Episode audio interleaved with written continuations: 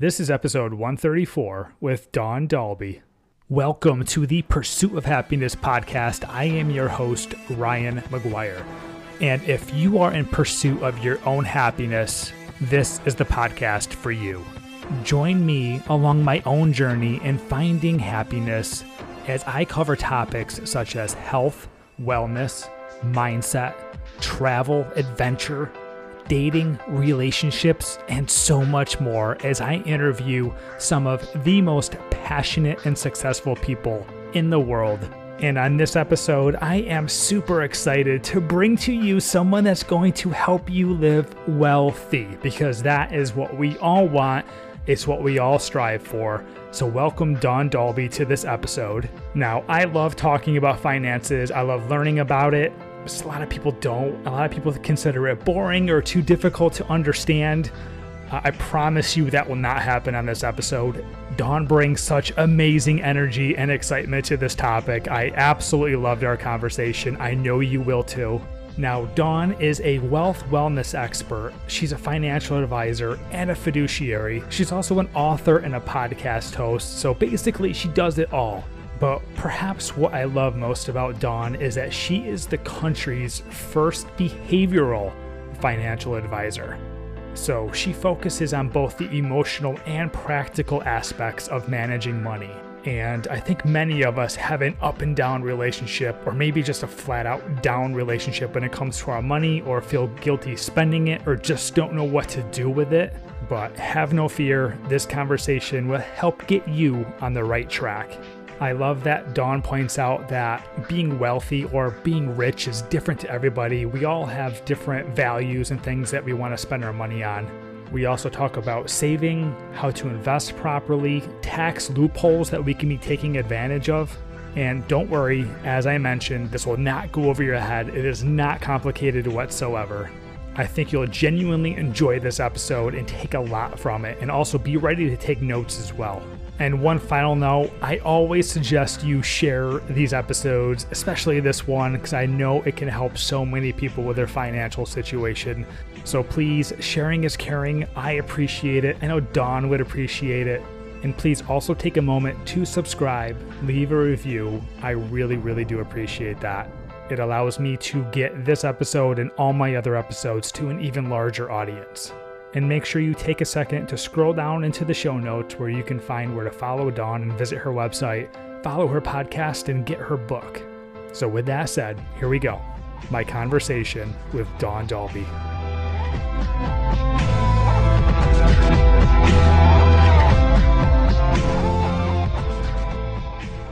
What's up, Dawn? Hi, Ryan. Nice to meet you. Nice to meet you too. I see you got the book stash behind you. Oh, I love it. Hell, yeah, right. And you, okay, football guy. Who are you? Guy. Are you excited? Are you excited for the season? I am very excited, but my I don't know, my expectations are tempered. I'm a big Broncos fan, so last year was oh, supposed oh, yeah. to be great, and then it was terrible. So we'll wait and see. what about you? well, you? To make you feel better, I'm not a fan of any, but if I had to pick one team, it's worse than the Broncos. It's the Vikings. Uh, well, uh, I can see why you say that, but I mean, they're still a great team. Yeah, it doesn't matter. we'll, we'll see. Well, my husband's a huge fan, so we will see what happens with them this year. If I'm going to hear lots of swearing every Sunday, or some, you know, cheering. So yes, trust me, less swearing yeah. in this household last year. Yeah, right. yeah, I know. I know. I'm like, why? I'm like, pick a different team, dude. You know, it's always frustrated. Completely get it. So, so yes. where, where are you located? So right now, um, I live in Scottsdale, Arizona. Oh, beautiful. Yeah. Excellent. Yeah, it's hot right now. How about you? Yeah, it's very, very hot. Um, I'm in North Carolina. I'm in the Raleigh Durham area. So, so a different humid. kind of heat, a different kind yeah. of heat. Mm-hmm. Yeah. Mm-hmm. Yep. We um my wife and I almost a year ago, we celebrate our one year anniversary one week and just a couple of days. We got married in Sedona. So we flew out to Phoenix and then drove up to Sedona. We got we got married there. So we spent a little bit of time in Scottsdale, uh, seeing so, one of her friends. Lovely. I just I was in Scott or in Sedona all weekend and um It's just it's just beautiful. What a perfect place to get married where it's the vibe is all calm and it is just the scenery is unbelievable. So yeah, it was yeah. perfect. Well, and happy anniversary to you. Thank you. Yes. I appreciate that. Yeah. I'm, I love the energy you're bringing already. Um, you're you're you're great. You're wonderful guest already. Um, Brian mentioned you, and I said, yeah, uh, of course, absolutely, got to get you on my podcast. Oh yeah, okay. Yep. And I I geek out about this stuff a little bit. Um, I love learning about like finances, like what I'm doing right, what I'm doing wrong. It's not just about me, but just asking these questions and like yeah, learning. And I think this is the stuff we all should know, and so yes. many of us don't know. And it's I like, know. and people are ashamed to ask questions. So you know mm-hmm. what? I'm going to do it for them. Um, but let's just talk about you for a minute. So you're host of a podcast, Live WELLthy, which yep. I absolutely love, and the book Live WELLthy. Yeah. And you're also a you're a behavioral financial advisor and also a fiduciary. So you know you got to explain that. What in the world is a behavioral financial advisor?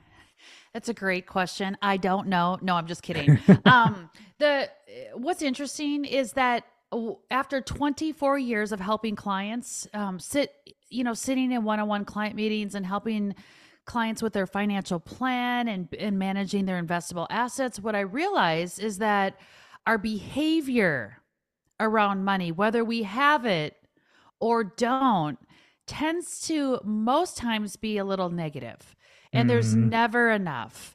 And so I I started really analyzing myself, my clients, my colleagues and I'm like, "Wait, I thought having more money and growing money should make you a better person." And what I found a lot of times, it just exemplified the fear, the not enoughness, the toxicity in people.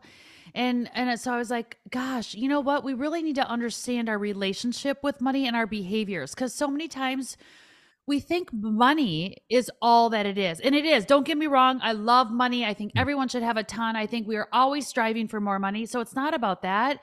But money alone is just a tool. Mm-hmm. And it's controlled and defined by our behaviors. And so many times we feel like money controls us, but the reality is is that we control it. Sometimes. Always. Right? Yeah, I feel like sometimes the money pr- kind of controls the people. Um, I'm going to ask you right at the bat: Can money buy happiness? Um, I believe it's half of the equation. So I think money can um, solve problems and make your life easier. Mm-hmm. Um, I don't think that money alone provides happiness, but I do believe when you build your internal worth, which is your internal wealth, and your external financial wealth at the same time. That combination of worth and wealth does provide and buy you happiness. Mm. I have a lot of questions for you, and I'm just ripping off some new ones here Let's that go. I just didn't even think of. Another question I have is from your experience, who are the happiest people? What are they spending money on? Hmm. The the spending is uh, okay. So who's the happiest? I mm-hmm. would say people that are the the that feel really good about themselves that they know that they're that they're good enough and they want to continue to grow. So that's kind of a yin and yang. Um, but they have high self-esteem. Mm. people that have high self-esteem and have dealt with the shit in their life sorry for swearing but that's just who i am um that those people that have pushed through the uncomfortableness are the ones that end up being happier. Hmm.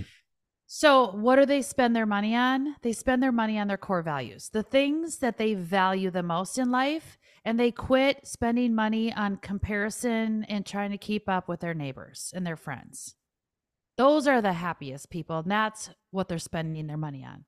Yeah. It's a great question, by the way. Thank you. Um, because personally, for me, um, growing up, it's kind of like, oh, I got money. What can I buy? And it's like almost like the first thing you think is like a car or nice clothes or something like that. I became happiest when I started to make money and spend it on experiences and memories.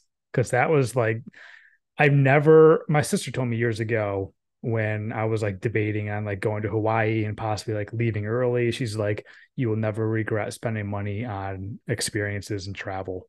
And since that day, it's like 100% true. I've never regretted once. I mean, like you said, that's my value. Mm-hmm. Um, but it's just like not necessarily material things. It was mm-hmm. the experiences and the memories because you live once.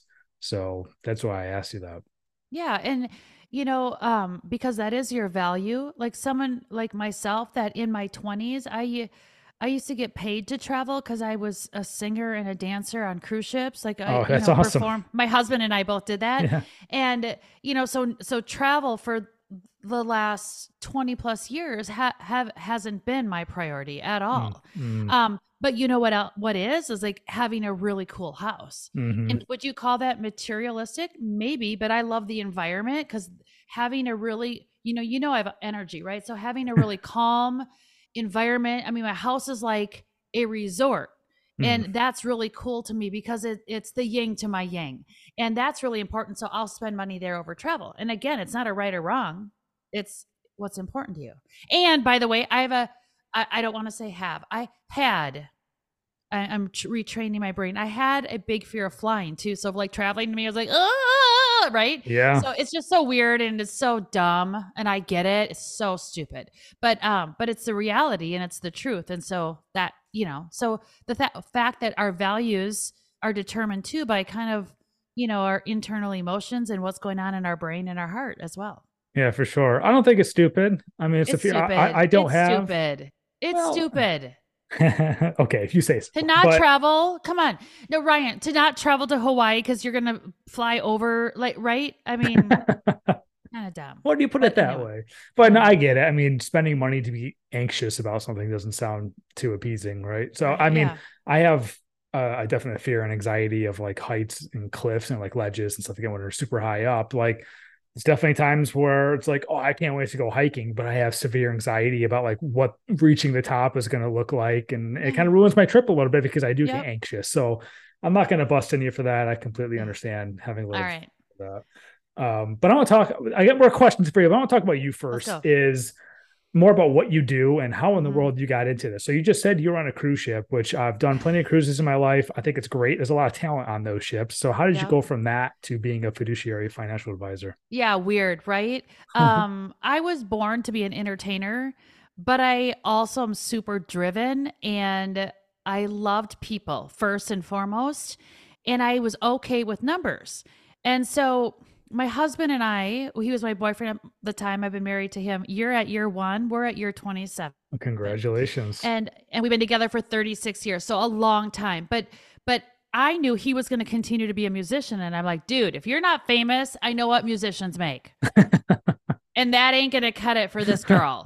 so I just remember going, shit, I gotta like figure it out myself. Well, I needed to learn about because I'm super competitive and think if someone else has it, why can't I? I hmm. always remember that. I was like, well, they, they can do it. Why can't I? Like, mm-hmm. I'm a mm-hmm. human being too. I can figure it out.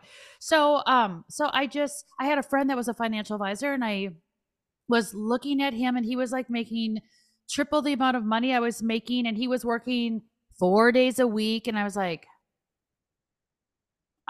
I'm like, what do you do? Well, it's number, it's financial planning. And I'm like, okay. But it was really about people mm. management.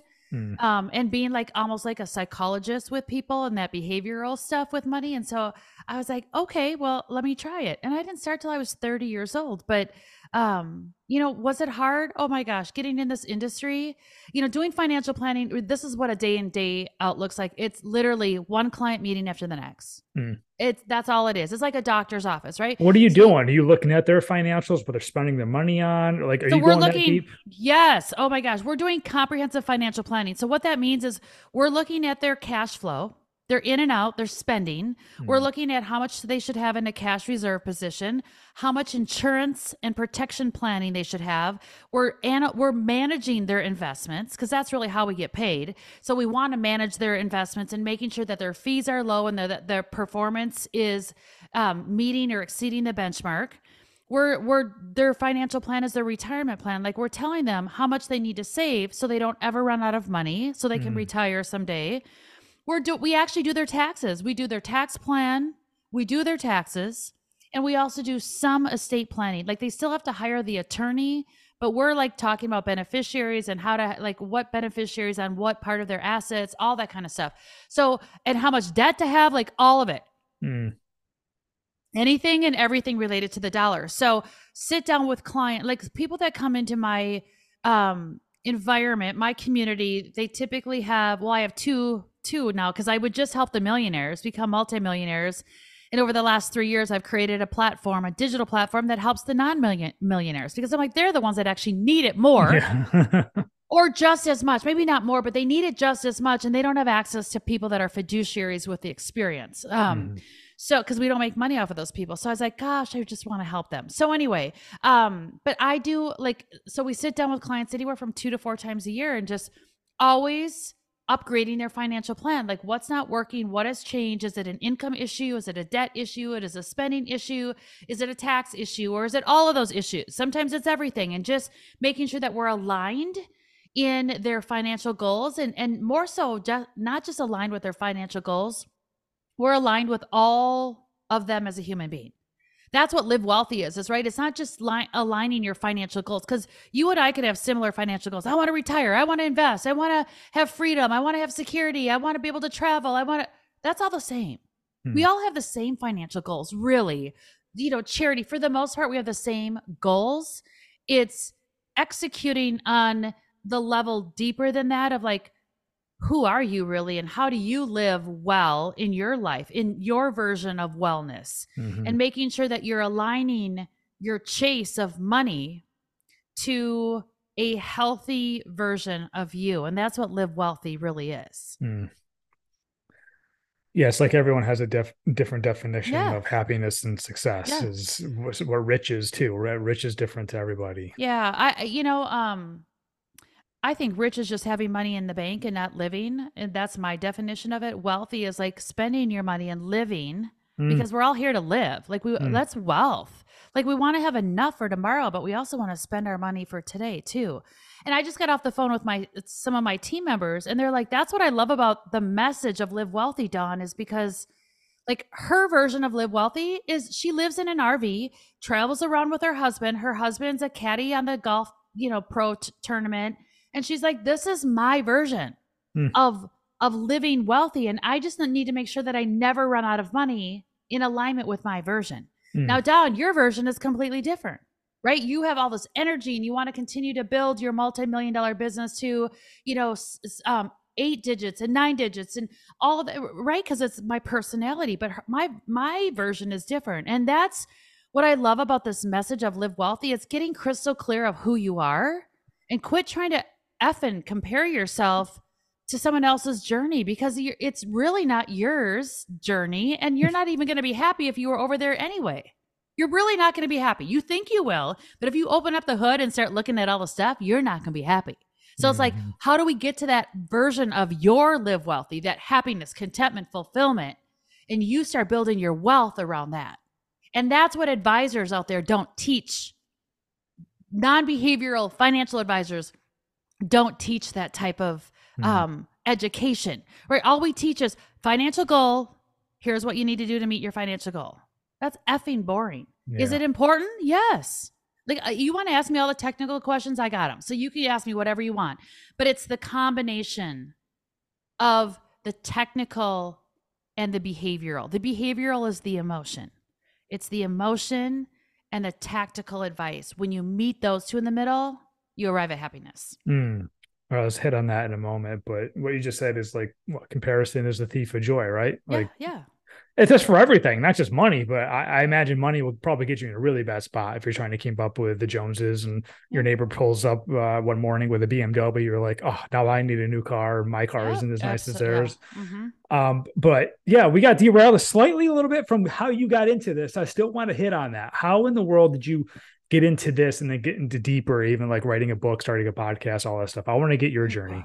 Well, the the journey really is is um you know becoming a financial advisor and that's what i do i sit down with clients i got into the journey because i had a friend that was doing it and was making a lot of money so i got in and all you do is sit down with clients one-on-one you build your business you do cold calling and you meet the clients um, and i did that for over 20 years and then i was like huh I'm not really living in alignment with me. I'm mm. really a performer. I have this mm. energy. I want to inspire not just 300 people. I want to inspire 3 million people. How do you do that? How do you do that? what you do is you build your business and you hire other advisors that have the same type of um, that you know that are you're teaching that they'll sit down with your clients one on one and then you go out there and you become the brand in the marketing and the salesperson and inspire people to think differently about their money so that's kind of does that really answer your question i mean it, it was one on one and then over the last three probably four years now it's like okay one on many and mm-hmm. how do i get more people to save their money and to live wealthy do you feel fulfilled or starting to get um, there um, I've uh, I've always felt con- fulfilled because I loved my clients. So mm. so I was always like, oh, I love this, I love this, I love this. I'm making a lot of money and I'm helping a lot of people. But I got to a point where um, when I started doing my own personal development, like really getting in tune with myself and how do I become a better version of Dawn, I realized that. I was actually shortchanging myself, my clients, and the people that I could help. Mm. So, am I fulfilled? Um, yes, a hundred percent. I don't believe we're a hundred. We don't. We don't ever arrive at that ultimate fulfillment and happiness. I believe until we cross over. I can see that. I mean, that's why it's the pursuit of happiness. we're always growing. We're always growing and learning, and and it's all another layer, right? That we mm. get to peel back and learn from each other and learn from ourselves and be open to self awareness, all that kind of stuff. But yeah, I'm fulfilled. But am I driven? Have I like? I, I got a lot in me yet. That's awesome. Yeah, we have similar mindsets. I completely agree with everything you just said. I want to hit on somewhat of a basic here that might not be basic for some people, but I think this is really important. What's the difference between a financial advisor and a fiduciary? The fiduciary means that you have the the client's best interest. The the client that you're engaging with, you have to act in their best interests above your own. So, what that means is, as a financial advisor that's not a, a, fiduciary, let's say you came into my office and I'm not a fiduciary, okay? And uh, so Ryan comes into my office, I'm not a fiduciary. I'm like, gosh, Ryan, in order for you to meet your goal, there's two different paths we can take. We can put you your money in an annuity, or I could put you in exchange traded fund. They're both going to be good. They're both going to be good. They both might help you achieve your goal.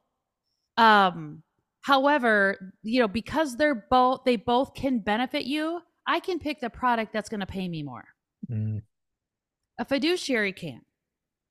A fiduciary is someone who's like, yeah, there's an annuity and an ETF, but based on what you told me about your financial goals, the ETF, the exchange traded fund, is going to be a better investment vehicle for you because the fees are lower um, in there, and really the advisor's not getting paid as much. So Does that make sense? Yeah, oh, it makes sense. I, I knew okay. that answer, but so to me, is like, why would anybody choose a financial advisor over fiduciary? What's the benefit? There's not. There, there's absolutely not. The problem is, is that they most people don't even know the difference, and most people just like don't know who to turn to to get financial advice, so they go to their bank. Mm. And people that are, are financial advisors in a bank they're just educated differently, right? or they might be selling their own product or whatever it is. So that's why I think it's just a, a lack of understanding. Our industry oh, it tries is. to make it so confusing and it doesn't have to be, but that's yeah, really what it is. It really is. Um, so if I wanted to find a fiduciary, you just go on Google, like what's the proper route to find one besides contacting you? yeah. Besides contacting me, good, good call there. Um, I would go to um I would not work with anybody that didn't have a certified financial planners um the those credentials behind their name CFP. So if you go to if people are CFPs they automatically have to be a fiduciary advisor. Okay. Okay? And I've also learned so here's the other thing is I have met with people that say, "Oh, I have a fiduciary." I'm like, "Okay. Let's see your statements. Let's see your stuff." Mm-hmm. And then I start looking and I'm like, huh, they're a fiduciary based on what they have to offer. But I like, I, I'm just like, okay, they are a fiduciary. However, they're not like fully looking at the tax planning and the investment planning hand in hand or their performance or their there's fees inside you can still be a fiduciary there's different levels too that's why you have to you kind of have to interview a few of them. Hmm. Um, but I've also seen people. Sorry, that was a burp, and I didn't want to burp into that. Didn't hear it. You're right. Ah! Um, anyway, this is edit. This is Um, editable. I could always oh, edit. oh, I don't want to edit. I don't want to edit. All Um, right. no um but but there are different levels and you have to be really really careful because people say they're fiduciary and they are right but there's just you always need a second opinion and i think that's healthy Okay, so I'm curious about this. With you being in Arizona, me being in North Carolina, can I work with you, or you need to find somebody like in your state? as long as you're okay with zoom calls you can work with anybody Wow. Mhm. Okay. and that's for me because we're registered with the securities and exchange commission like we're yeah we're just um i don't i don't get paid like in like a commission to work with certain people in different states it's just we're fee only so we can work with anybody Okay. So I know I'm asking a lot of questions here. So like, I I really do want to know this. So like, what's fee only? How does paying a fiduciary work?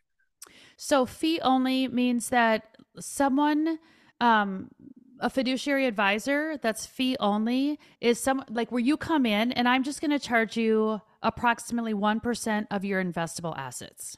Okay. So if you have a thousand dollars, I make ten dollars. So I'm not going to want to work with you. if you have a million dollars, I charge you ten thousand dollars, and I want to work with you. now that t- the fee, that that one percent fee doesn't come out of your checkbook. It comes out of the performance out of your account. So how we work is that that tenth. If you're a million dollar client Mhm. and you're paying 10 grand, you're paying a fourth of that every quarter and it's just being pulled out of your investment account. And if the right advisor is doing it right, that's going to be the majority of your costs. Uh, most people are like, I don't even pay my advisor. I'm like, oh, no, you do. It's buried in Yeah. your investments. And sometimes most, uh, like Tony Robbins did a study. I mean, most Americans pay over 3% for their investments and they don't even realize it. I'm Hmm. like, okay, let's strip away those 2%, pay me one, and the right type of advice when you're getting fiduciary advice that's tax planning and, and retirement planning, all the things, the right type of advisor should be able to provide you 3% back in value versus that 1% you pay them. Hmm. So think about that. That's huge. yeah, but we can't ever predict what the hell the market's going to do, right? So it's still It has nothing to do with the market. Oh my No? gosh, it has nothing. No, the markets ebb and flow. You uh, that's what like people need to understand when when the markets go down. You know, oh gosh, when was it? Since 1956. Don't quote me on that exact year, but a lot of freaking years. the market on average is down 11 months. On average. Hmm. Really? So the the problem is the average investor gets half of what the market like produces because of their behavior Mm. because of their emotions but it doesn't matter it has nothing to do with the market like the right advisor that's helping you it doesn't oh my gosh it's about the tax planning on your income and your investments it's it's about minimizing your fees it doesn't matter what the market does it's it's going to deliver for you if you have the right behavior and the right financial plan Would you say a fiduciary gets paid for performance? Like the better you do, the more money you all get? Yeah. Uh, Yeah. So last year when the markets were down, like my um my financial planning firm called Releve, we were down 200,000 cuz our clients were down. Mhm. Yes. Mhm. Yeah. So th- they win, we win. It sucks for them, it sucks for us. But it's a short-lived suck. Right. It's Yeah, not- it's- it's okay. It's really nice, like working with somebody that's like holding your hand. It's like, hey, if I win, you win. If you win, I win. Like it's just, it's a partnership. It's a partnership. And the other thing is what's really cool is during those downturns, like that's when we were like telling the clients, hey, take 10% of your portfolio and take it out of the conservative mix and let's put it in the aggressive mix Hmm. and let's go. And they would all do it. And what's really cool is like I can't time the market, but what I can say is I know right now, I can see it right now is down 20%. You want an Hmm. opportunity? Let's go. Mhm. And that's the cool thing. So, yes, that's why the averages are so significant of working with an advisor because over a full market cycle, everybody wins Hmm. if they don't get emotional and try to get in their own way of making the wrong money decisions. right. Now Mhm. you brought up fees. Um, how do people find out what their fees that they're paying are, and what is like an acceptable fee? What is a fee that's like, oh, okay, that's fine, I can de- live with that. Yeah, an acceptable fee is 1%. Okay. Yep. How do they find out about it? You ask mm-hmm. your advisor or you look on your statement. It's not too hard. Oh, I, I feel like people don't even do that. So yeah, right. It's so it's so silly. The other thing, the other thing is, is that um, you know, people don't know what their fee. is. So let's say they see they can see their account fees or their custodian fees on their statement, but they're like, I'm in all these different mutual funds. I don't know what the fees are inside of the mutual fund, mm-hmm. like underneath the hood. They can just Google the mutual fund ticker or the name of it and get a report, and it'll tell you what your internal fees are per mutual fund. So easy. I mean, it's not easy, but you can find it. I mean, we live in a really it's transparent doable. world. Yeah, yeah, it's very yeah. doable. Um, I won't ask you too many tips and tricks because that's what people pay you for. Um, so if you don't want to answer this, don't answer this. But do you have a favorite ETF? Um, no.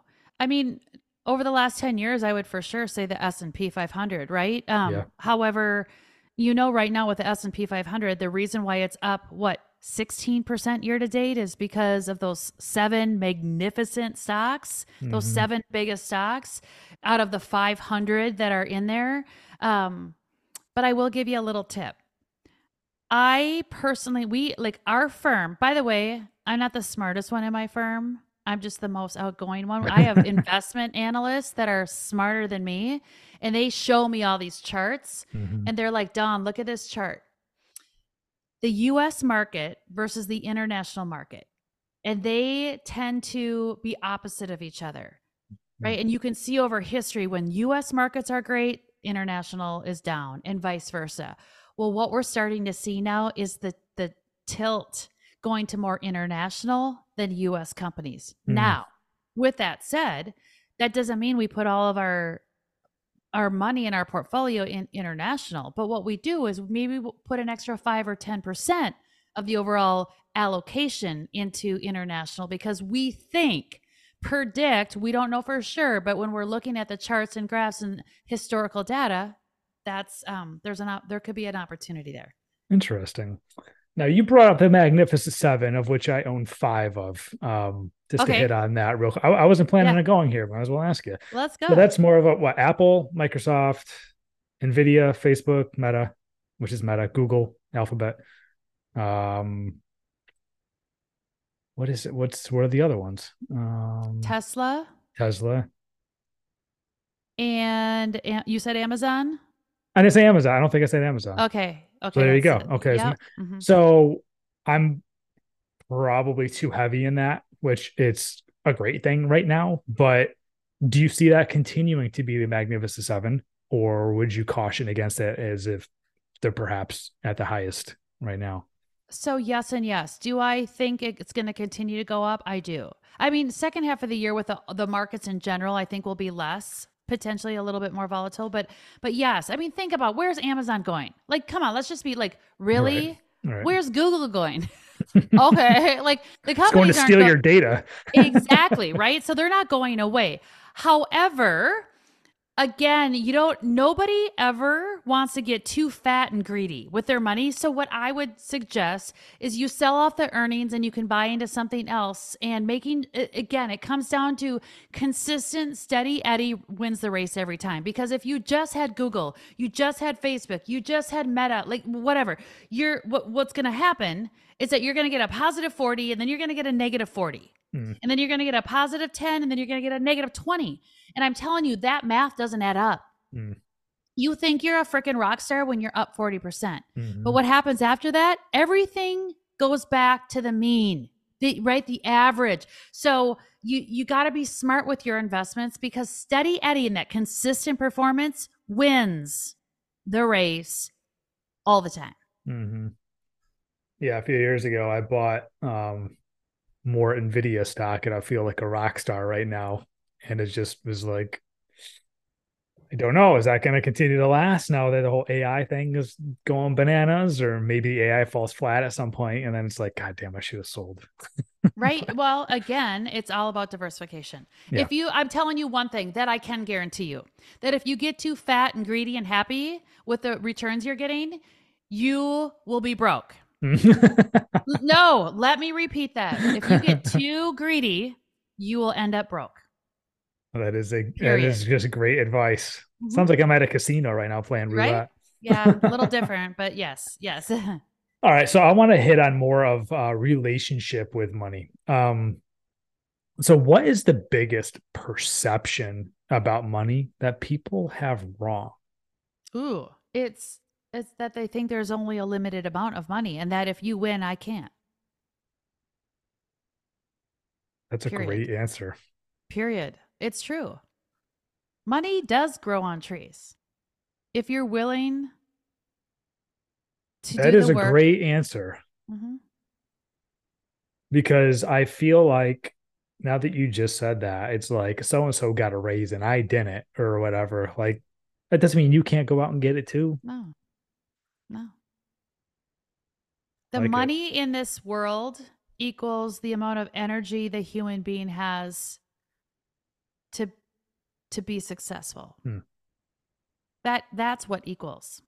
So until we run out of our energy and we're really like being productive 100% of the time, 70 like there's not there's there's enough money to take care of all of us.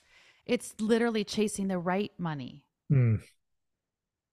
And speaking of emotions, um, where does fear come in?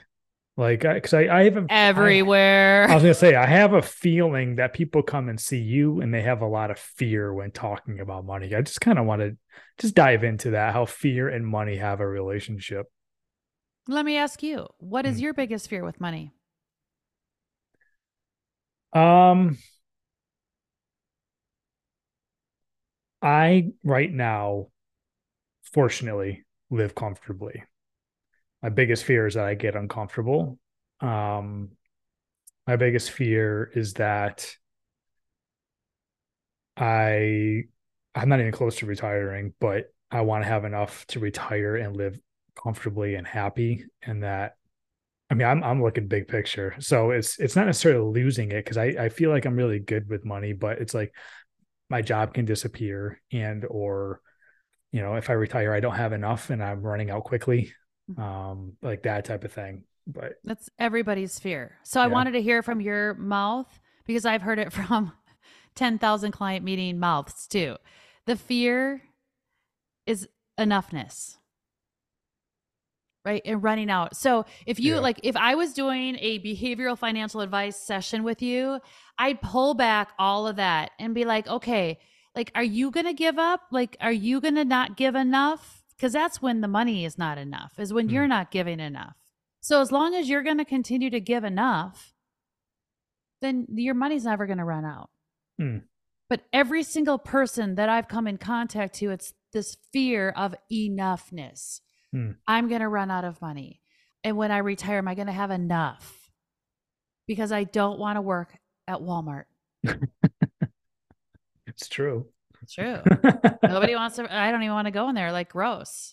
um, like right. I'm not gonna argue that. It's not like I don't want a deal, but I I want I'm environmentally. Target's fine. We'll go to Target. Mm-hmm. Spend a few more bucks. Yeah, I agree. Someone um, will smile at me with, you know, someone will smile and be. Not, I'm not saying no. Dawn't get me wrong. I get in this argument with my parents all the time. They're like, "Don, you're stereotyping Walmart." I'm like, "I am," and I'm sorry, but most of them that I go into, I just I just want a better vibe. That's okay. That's my prior prior priority. Not priority. Priority, yeah. but prerogative. Prerogative. Yes. Yeah. Yes. Now, another thing I want to talk about, as you mentioned a few times, is guilt. Um, you talk mm-hmm. about guilt free spending. Mm-hmm. How do we achieve guilt free spending, and what does that mean?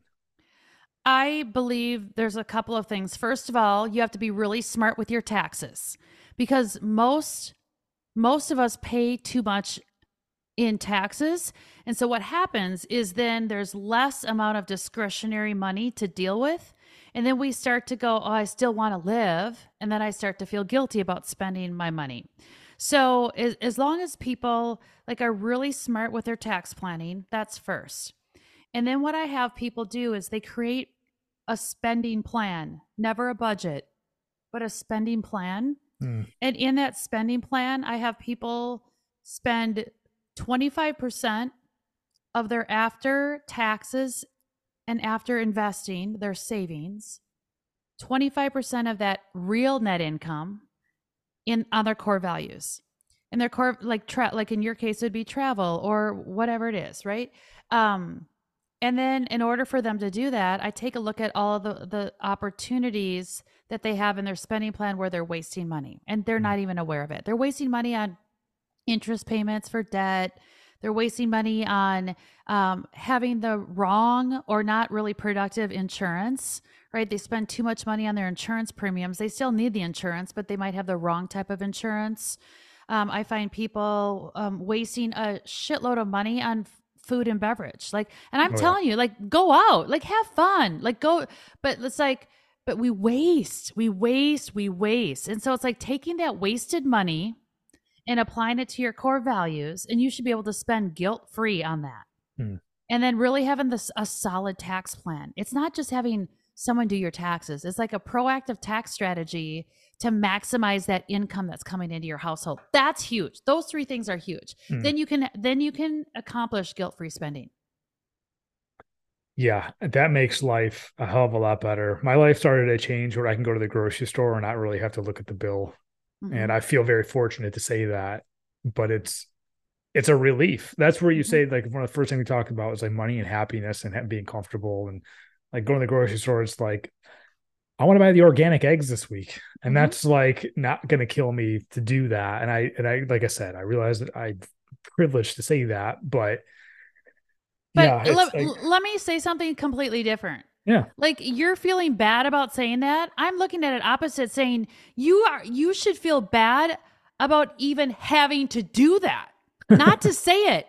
To have like I I don't feel bad. You should you should be buying the organic eggs for mm. God's sakes. It's better for your body. Right. Like why are we measuring up against you know like like come on like that is better healthier for you so you can think better be a better human give to society better you like you shouldn't be measuring your financial success around your grocery bill sorry people can hate me for it all they want but it's true it's like if that's the case then we need to up level your income right and i'm not saying you but you see what i'm saying you felt oh yeah call about, me out call me out well no i'm just saying but you don't want to offend any listeners right with that right and it's like well wait a second like why are we measuring to that like we should you deserve. You mm. deserve. Mm. You deserve it. One thing I don't personally, my wife and I don't cheap out on is anything for like health and fitness. Um, that's like priority, like kind of number number one is is being happy, healthy. Our fit. We go to the a, like a good gym. We buy good food, supplements, vitamins. We want to make sure that we're running really well, efficiently for years and years to come, and we don't want to cheap out mm-hmm. on that for sure. And so if you're doing that and that's your number one priority, then you a number one core, let's just say it was your number one core value. And so if you had to pick between like 25% of your spending plan, it's health and because we do the same thing. It's whole foods, it's vitamins, it's like mm-hmm. supplements, it's all the healthy stuff, right? That's expensive. If I told you how much our grocery bill was last year, you'd kill me. um, but but the other side of that is um let's say your other core value is travel well, you might not be able to do both. Let's just say the income isn't there, right? Because look, come on, you've been married for a year. You're not at your highest income earning years either. So, so if that's the case, then you might have to give up. Like you might not be able to stay in Hawaii two extra days, mm. or right, but because your priority is more health than I'm just making this up, yeah, right? Yeah. That's but but that's where it's like prioritizing your values and it's a give and take. And I'm telling you, you will have guilt-free spending and be a happier human being when you're touching your money. Your money's touching those super important core values. Oh, for sure, a thousand percent. I want to hit on like a couple things you just said in the last few minutes. Is you said smarter with taxes. What does that mean? Because I feel like people get a job, they claim one or zero, and they just don't see it, and then April comes around, they pay it. So yeah. Like, what does that mean? Yeah. So first of all, I don't believe anyone should get a tax refund more than a thousand dollars, right? Because that's stupid. Because you're just giving the government interest-free loan. Um, so that's first and foremost. But really, more so looking at that is like, how do you reduce your taxes? Like, what are some ways that people can reduce their taxes from an income perspective? Well, there's a ton of retirement plans like you can pay yourself first to pay less in taxes. Like imagine that, right? Mm-hmm. So the retirement plans, the health savings account, um, it, it, if people are um, sometimes like I'm just thinking the exact the difference between executive W two income versus 1099. So if you're a W two income earner, then it's like, okay, if you have like bonuses or options, like how you time all that out and how you deduct certain things um, from your income based on the, the timing of those options that happen. So it's about timing the income if you're a W 2 and making sure that you're fully taking advantage of all the tax um, savings that you have through your, your benefits at work. Um, the other thing is, is if you're a 1099 income earner, and then you got a ton more opportunities. Not only do you have those retirement plans, but people find like most entrepreneurs they're like, yeah, Dawn, I write off my car and my house. I'm like, okay, but do you write off your maintenance, your your tabs, the taxes for your car? Do you write off your homeowner's insurance? Um, do, you know, a portion of it. Do you write off? Do you write off the HOA fees? Do you write mm-hmm. off like right? People miss all of the ancillary things. Do you write off your financial advisor? Like if those fees are buried in your investments, you can't write those off. But if your mm-hmm. fees are transparent, then if you're getting financial advice that's related to your business, and it should be always, you should be able to write those things off. Like people miss, even like me as a 1099 income earner. Well, I actually have W 2 and 1099 as the CEO of my company, but there's ways that I can manipulate illegally. Mm-hmm how I pay my staff too. So the tax brackets are low for the company and the tax brackets are lower for them. Like there's stuff that you can do that the IRS puts in front of you that says, here, hmm. if you want to learn, if you want to read the code, you can figure it out. And thank God I have really smart people around me and I've been doing this long enough to like understand the code. But there's so many missed opportunities. They say, um, I work with this tax firm and they say that the average entrepreneur, entrepreneur misses about $9,000 of tax write offs every single year. Bam. Yikes. Yikes. Yeah, I actually, so I do graphic design is, as my full time job, W 2, but I also do freelance. And so everything you just said is actually what I do right off every year. I, I work with a CPA because I'm not smart enough to do mm-hmm. all that, but we, we definitely go through everything I could possibly write off. And it, it's everything you said, right? And mm-hmm. probably then some. There's probably a few other things. So, do you do a health savings account? Uh, I do not currently. I did at a previous job. I do not. My what's okay. what's what's obviously wonderful is my wife is a manager of benefits at her company, nice. so she knows all yes. of that stuff. Yep. Woo! I lucked out into that one. Otherwise, I'd still be asking the questions about that. Yep. So she helps me. I okay. help her with things. She helps me with things. It's a it's a nice partnership there yes. And anytime too, like if you're charitably inclined, which I believe every single one of us should be giving to charity based on what's really important to them. Mm. It's health, like right or spiritual or whatever. It doesn't matter. Like any type of charity. Um, but there's years in which you can lump some money into a charitable fund too. If you have a bigger income year, let's say you have a bigger income year and you want more of a tax write off. There's things that people can do even on a corporate side. Let's say I'm getting big. I have a like uh, my I, got paid a million dollars. I got paid an extra hundred thousand dollars in taxes. Well, are you charitably inclined? Yes. Well, then let's take that and let's dump money into a charitable fund and get mm-hmm. that tax write off this year and mm-hmm. just gift from that charitable fund over the next five years. And now you saved on cash flow and you just saved maybe 10% in taxes too. So really, wow. you know, there's so many things to do. Yeah, that's awesome. So I want to I want to get your feedback and input on this. So every time you go to the damn store nowadays, it's like, do you want to round up? Do you want to give to charity? Do you want to do this? Do you want to do that? And you feel like an asshole for saying no.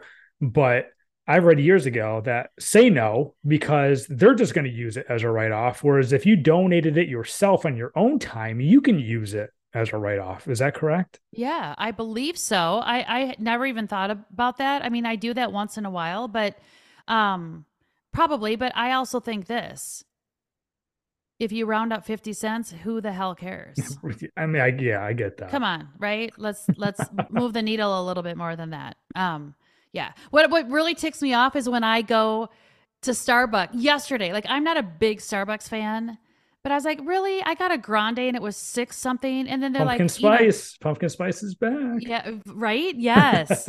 um, but then they're like, you know, the one dollar, two, and of course I gave the one dollar, but it's just like, not sure that you know like when you go up to a like a self-serving and i have to pay a tip it's a little that annoys me a little bit yeah a little bit yeah that's every that's like every place now it's I like know. you didn't really, really, serve no, me you just you, gave me something right and like last time i checked this is called fast food I so, hate I hate I that. That's a I guilt. That's mm-hmm. a guilt trip walking through the line scanning your credit card. Would you like to, to I know. 18%? And by the way, by the way, if you don't want to give to those charitable things, so you can just say, "Oh, I already did it last week," or "I already yeah, did yeah. it," because you probably mm-hmm. did, right? Yeah, you probably did it on your own money.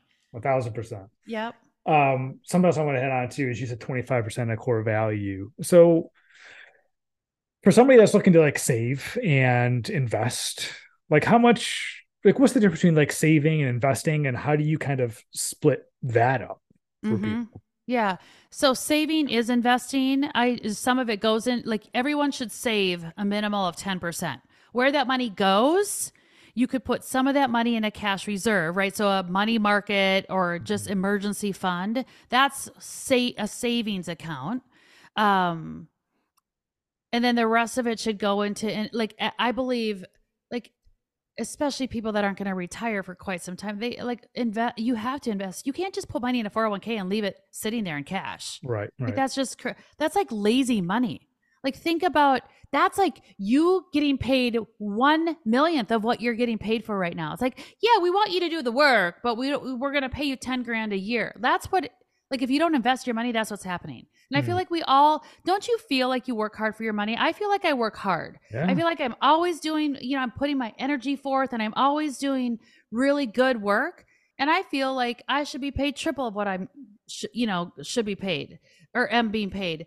And then you got, so in order to make that up, you got to have your investments work just as hard as you do for it, mm. for your money. I mean, it's so important. You're not going to live wealthy or wealthy with the money if you don't invest and have your money work for you and you with tell, those minimals fee minimal what fees. do you tell people that are like when you i assume you say this or something like this hey max out your 401k blah blah blah blah. I assume you say that and people say oh, i can't do that. I need the money. I need the money on my hand. I can't give that up. Like what is your response for people who feel that? I find money in their spending plan to do it I find it 100% of the time. Is that how it is? 100% would, I, or most I, of the time? I would say probably 99% of the time. Wow. Mm-hmm. I find money. It's like, really? Okay, let's go. How important yeah. is it for people to, to do that? Because for people that might not think it's that important to max out their 401k and kind of give up stuff. oh, it's so saying. important. It's it's a non-negotiable, non-negotiable. I mean, they might not be able to max it right away because I understand when people are in their 30s and they're starting off and they want a house and a dog and a cat and a mm. baby and like and a car. Like I get it, life's expensive and you're not your prime income years, so I get that. But um, but commit. And and here's the other thing, Ryan. I have never in 20 three, four ish years, I have never had someone come back to me and say, Oh, I started that saving and now I can't afford it. Mm-hmm. Ever. Mm. You kind of forget you forget it, right? You it's like you don't even have it when it automatically goes right to your 401k. It's like you never right. had it. So you don't even right. know you, you you put it in your 401k and then I would help people change their tax withholding so that they get that money back, mm-hmm. you know, and they're able to spend it every month. Like, yeah, they, you don't miss it. You just don't miss it. Automation is the key. Mm-hmm. Doing it and setting it up on automation is the key. And then you just sit back because if you can't afford it now, I'm telling you something, you'll never be able to afford it. Mm-hmm. If you can't afford it in your 20s, your 30s, your 40s, your 50s, it'll, you'll never afford to do it and Ever. you're wasting time on a 401k. The earlier you start, the more mm-hmm. you know, well, the more you'll compound interest, right? Yeah. Yeah. You want to know how you want to know how money works? Look at nature. Look at the snow. like you start rolling a snowball, look at what happens, right? Keep rolling and rolling. Like it, it's not hard. It's not hard. It's just look at nature. How like look at your plants. Okay, they keep growing, right? They keep it, it's same thing with money. I'm nerd. I'm nerding out on this. I I I love this. How much? I gotta ask you. How much time do you have? Because I will keep asking. I yeah. Um. I'm I'm out of here on the hour. I'm just okay. off. so we have like I don't I don't doubt it. Nine minutes. Yeah. Okay. Nine minutes. I'm gonna ask you. So we're talking about relationships, Marty. I'm gonna talk about relationships with people. Mm-hmm. Um. What's a tip or two that you would give somebody that is getting into a relationship with somebody? Um there's like getting married, like something I did within the last year. Thankfully, we have really good open communication about money. I'm really happy about that. But I do know it's the number one cause for divorce. Mm-hmm. So, like, what is some tips or advice for people that are starting opening up their checkbooks and savings accounts to their partner? Well, first of all, I think you should. like I do think money should be together if it's your first marriage and you're starting off together. 100% think that is part of it. Um I would say how you think you should spend money, you're never going to be 100% right. Hmm. So ever like it takes two your your wife and you come at it from different angles because you have different core values. Mm-hmm. And so you're never going to have the same. You're never going to have the same. You're always going to be wrong 100% of the time, but just not fully wrong. So I believe in understanding, like the thing that can save marriages with money and with their own personal relationship is knowing the top five core values of each other and then knowing when you need to give and take.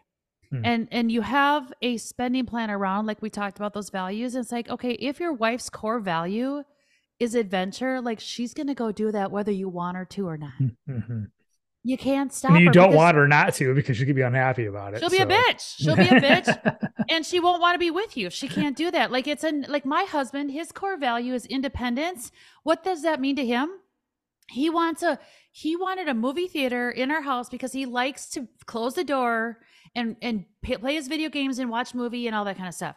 Like if I told him no, we can't spend our money on that, he would have been out the door. Mm-hmm. So it's hmm. like, okay, I we you know what I mean? So it, it, again, it comes down to the value. So that's to me um the first most important thing when you're coming together in a marriage is really understanding where you're going to have the friction because the friction's going to be there. Mm-hmm. The friction will be there. It's all how you um understand each other's core values. And then the second thing is really how you, like you said, you're good communicators. It's really about communicating. I mean, I just know, like, my husband and I went to marriage counseling, I don't know, maybe like 15, 17 years ago.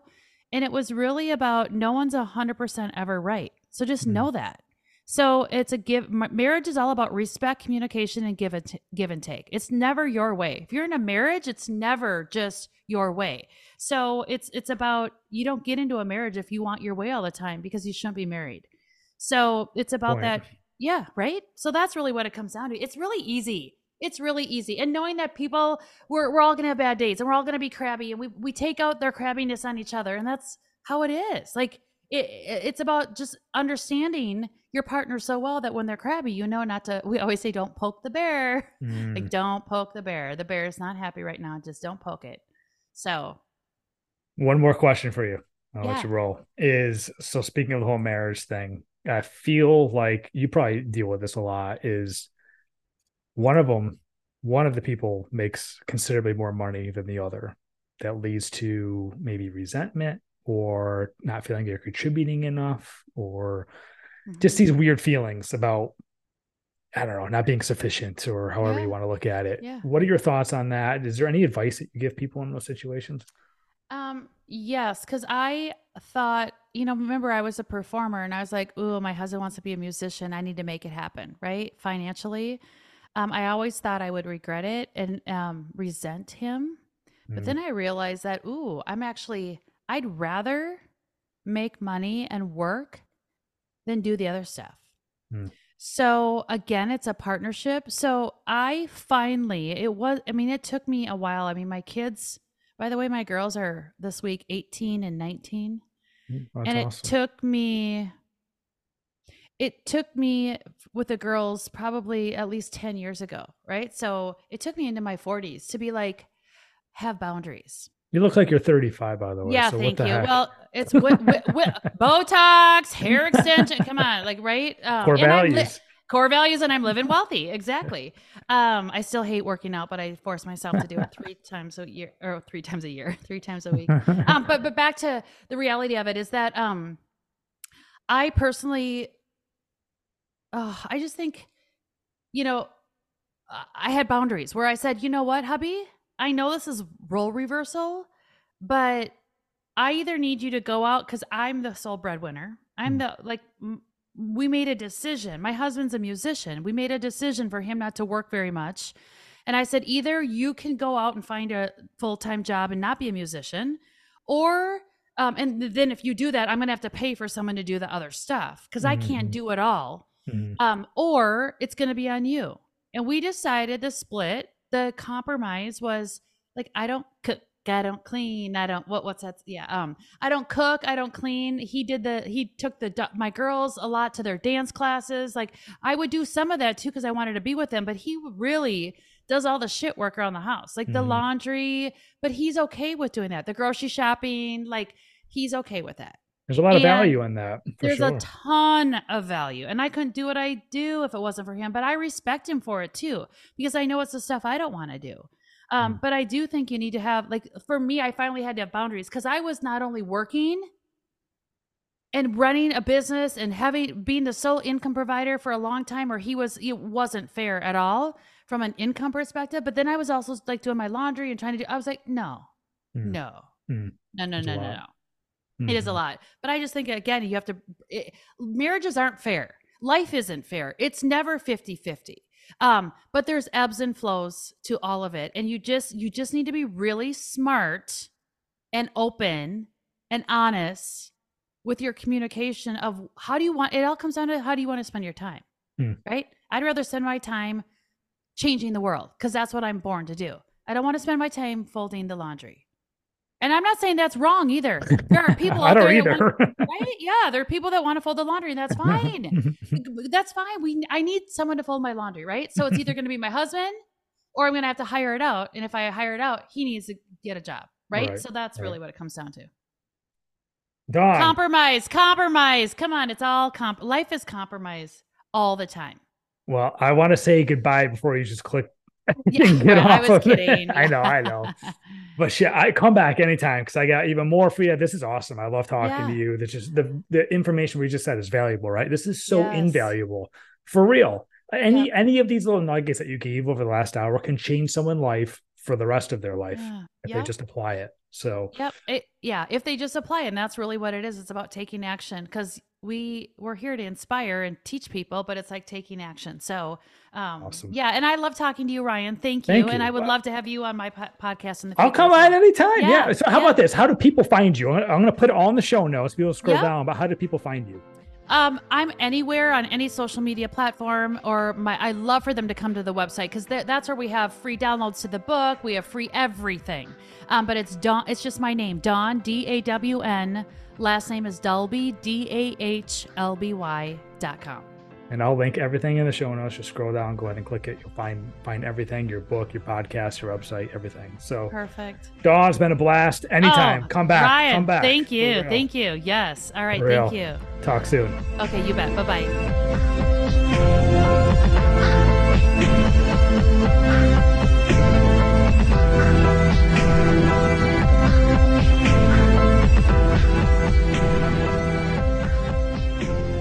Thank you so much to Dawn for being on this episode. Dawn, I want you back. I want you back multiple times because the advice, the information, and the tips that you give and you have knowledge of is invaluable. It can set people up for success for the rest of their lives. So thank you so much for joining me. Love your energy too. Energy is welcome back on my show anytime as well. Uh, as I mentioned in the beginning, please subscribe, leave a review. I really do appreciate that. Please also share this episode and all episodes with friends and family. And in case you did not know, all my episodes now are appearing on YouTube, including this one. So if you want to watch the conversation, please do that as well at the Pursuit of Happiness podcast. Follow me on Instagram at the Pursuit of Happiness podcast. And until next time, I'll catch you on the next episode.